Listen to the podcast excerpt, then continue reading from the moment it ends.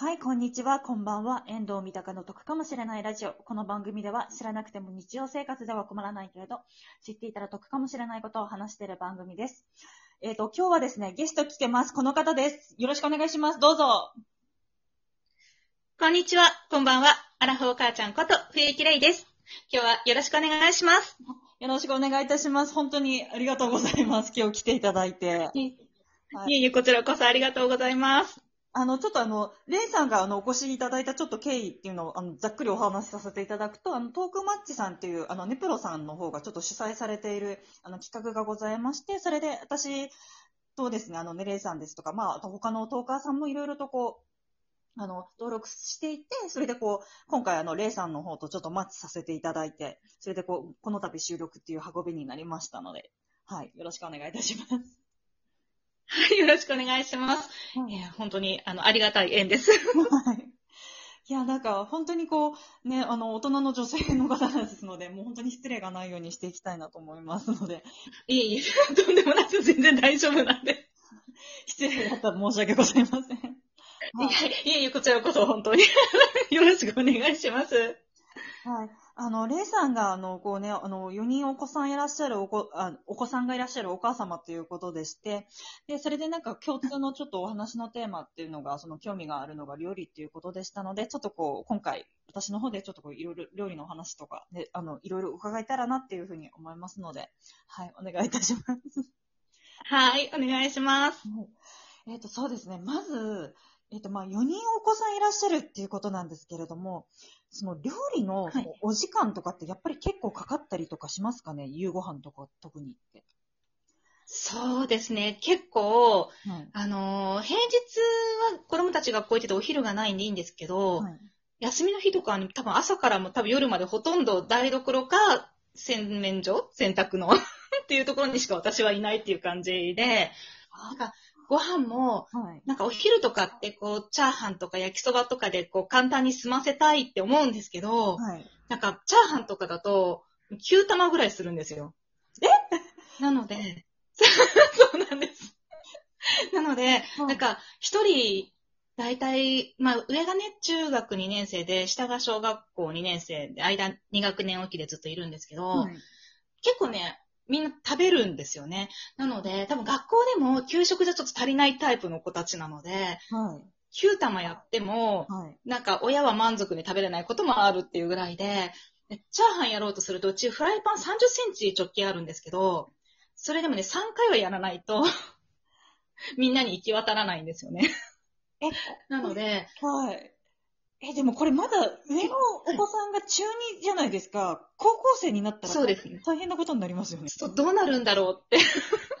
結構、上の子供の、上、息子なんですけど、はい息子の友達、こうママ友関係って、結構、あの、息子と同じ、同い年の子が、下のお子さんっていう方が多いんですね。はい。で、上が高校生だったりする人が多いんですけど、はい。聞くと、本当になんか、完食におにぎり30個ぐらい握ってても、なんか、一瞬、よそ向いた隙になくなってるっていう話をよく聞いて、でうち今、10合炊きで、はい。1日7合炊くんですけど、お昼抜きでね、はい。炊くんですけど、はい。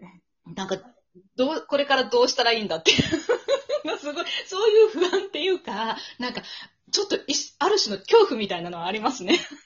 いや、あの、そうなると本当に食費も半半端ないですよね。半端ないですよ半端ないです。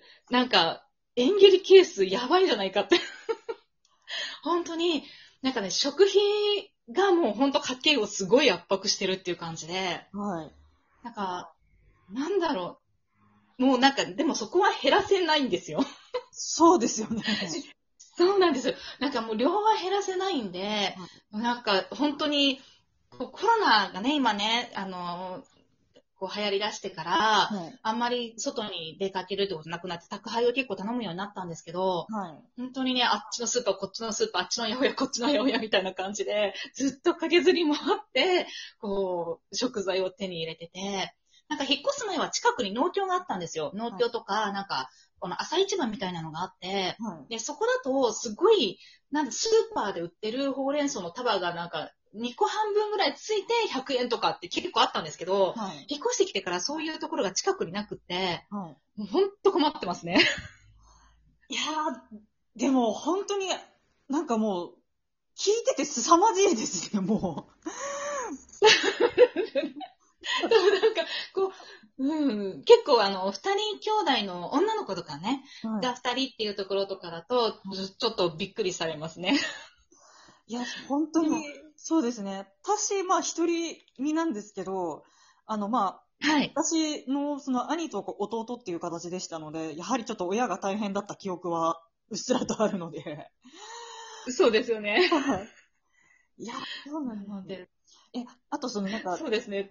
はい。なんかじ、時短テクというか何かやってらっしゃいますか？その作り置きですとか、なんかこああ、夕飯を作るときに、はいまあお昼でもそうなんですけど、う。はい。多めに、多めに作るんですよ。はい。で、どうせこう、やんなきゃハンバーグだとこう1キロとか1.5キロとかひき肉を使ってやるんですけど、それをまあ2キロにするとかして、で、その余分に作ったハンバーグを焼いてもう冷凍しとくんですよ。ああ、なるほど。で、お弁当とかに入れたりとか、あとは帰ってきて、こう子供がね、塾行ったりとか、こう習い事行ったりする間にお腹すくんですよね。はいでその間食にこうチンして出すっていう感じで、なんか冷凍食品もいっぱいあるけど、すっごい高いじゃないですか、その数買うと。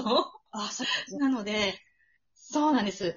パスタとかも、湯がくときに、こう2キロ、3キロって一気に湯がいちゃう。やるなら一緒だと思って、一気に湯がいちゃって、一食分ずつ、そうですね、気持ちいい、気持ち早めに揚げて、で、一食分ずつラップに入れて、うんこう、ジブロックとかにこう、入れて冷凍しておく。でそうすると、なんかもうすごい忙しい土日の日とかだったら、それをチンってすしてソースを作っちゃえば、すぐ食べれるんで、なんか、余分に作って冷凍するっていうのはよくやってますね。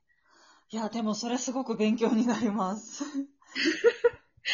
なんでなんか、パスタはこの間もなんか、あの、やってて思った。パスタはやっぱ結構便利だと思います。うちはなんか、すごい1キロぐらい余分にやっても1食足りないぐらいにしかならないんですけど、でも、多分、一人暮らしとかだと、いなんかお昼にパスタ作るときに、はいちょっと余分にやっとくと2食3食簡単にできちゃうじゃないですか。ああ、そうですね。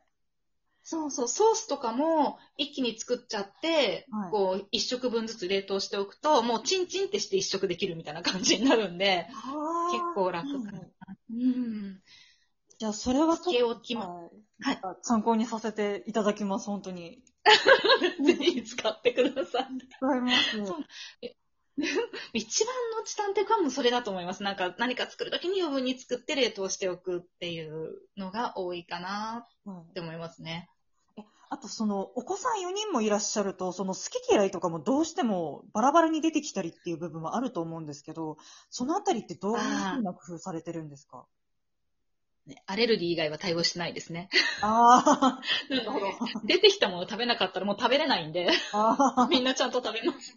あ、もう、まあそうそうです、食べます。嫌いって言ったら、うちは増やしてるんで、あ、そうなんだ、じゃあ好きになるまで食べようとか言って、みんなでやっちゃうんで、結構、まあ、あの、な、そう、そう言っても、はいすっごく食べれないものってやっぱあるじゃないですか。その、はいはい私はまあ基本好き嫌いないんですけど、はいなんかどうしても、もううち長女がアボカドがもうどうしてもダメなんですよ。はい。もう口に入れると、えってなっちゃうっていうぐらいダメで、うんそういうのは、あの、考慮してます。だから、それはまあ、最初のちっちゃいうちは一口だけ食べようねってやってるんですけど、それでももうどうしてもダメなものっていうのは、まあ見てて、もうそれはいいよっていう風にしてたりはしますね。ああ、なるほど。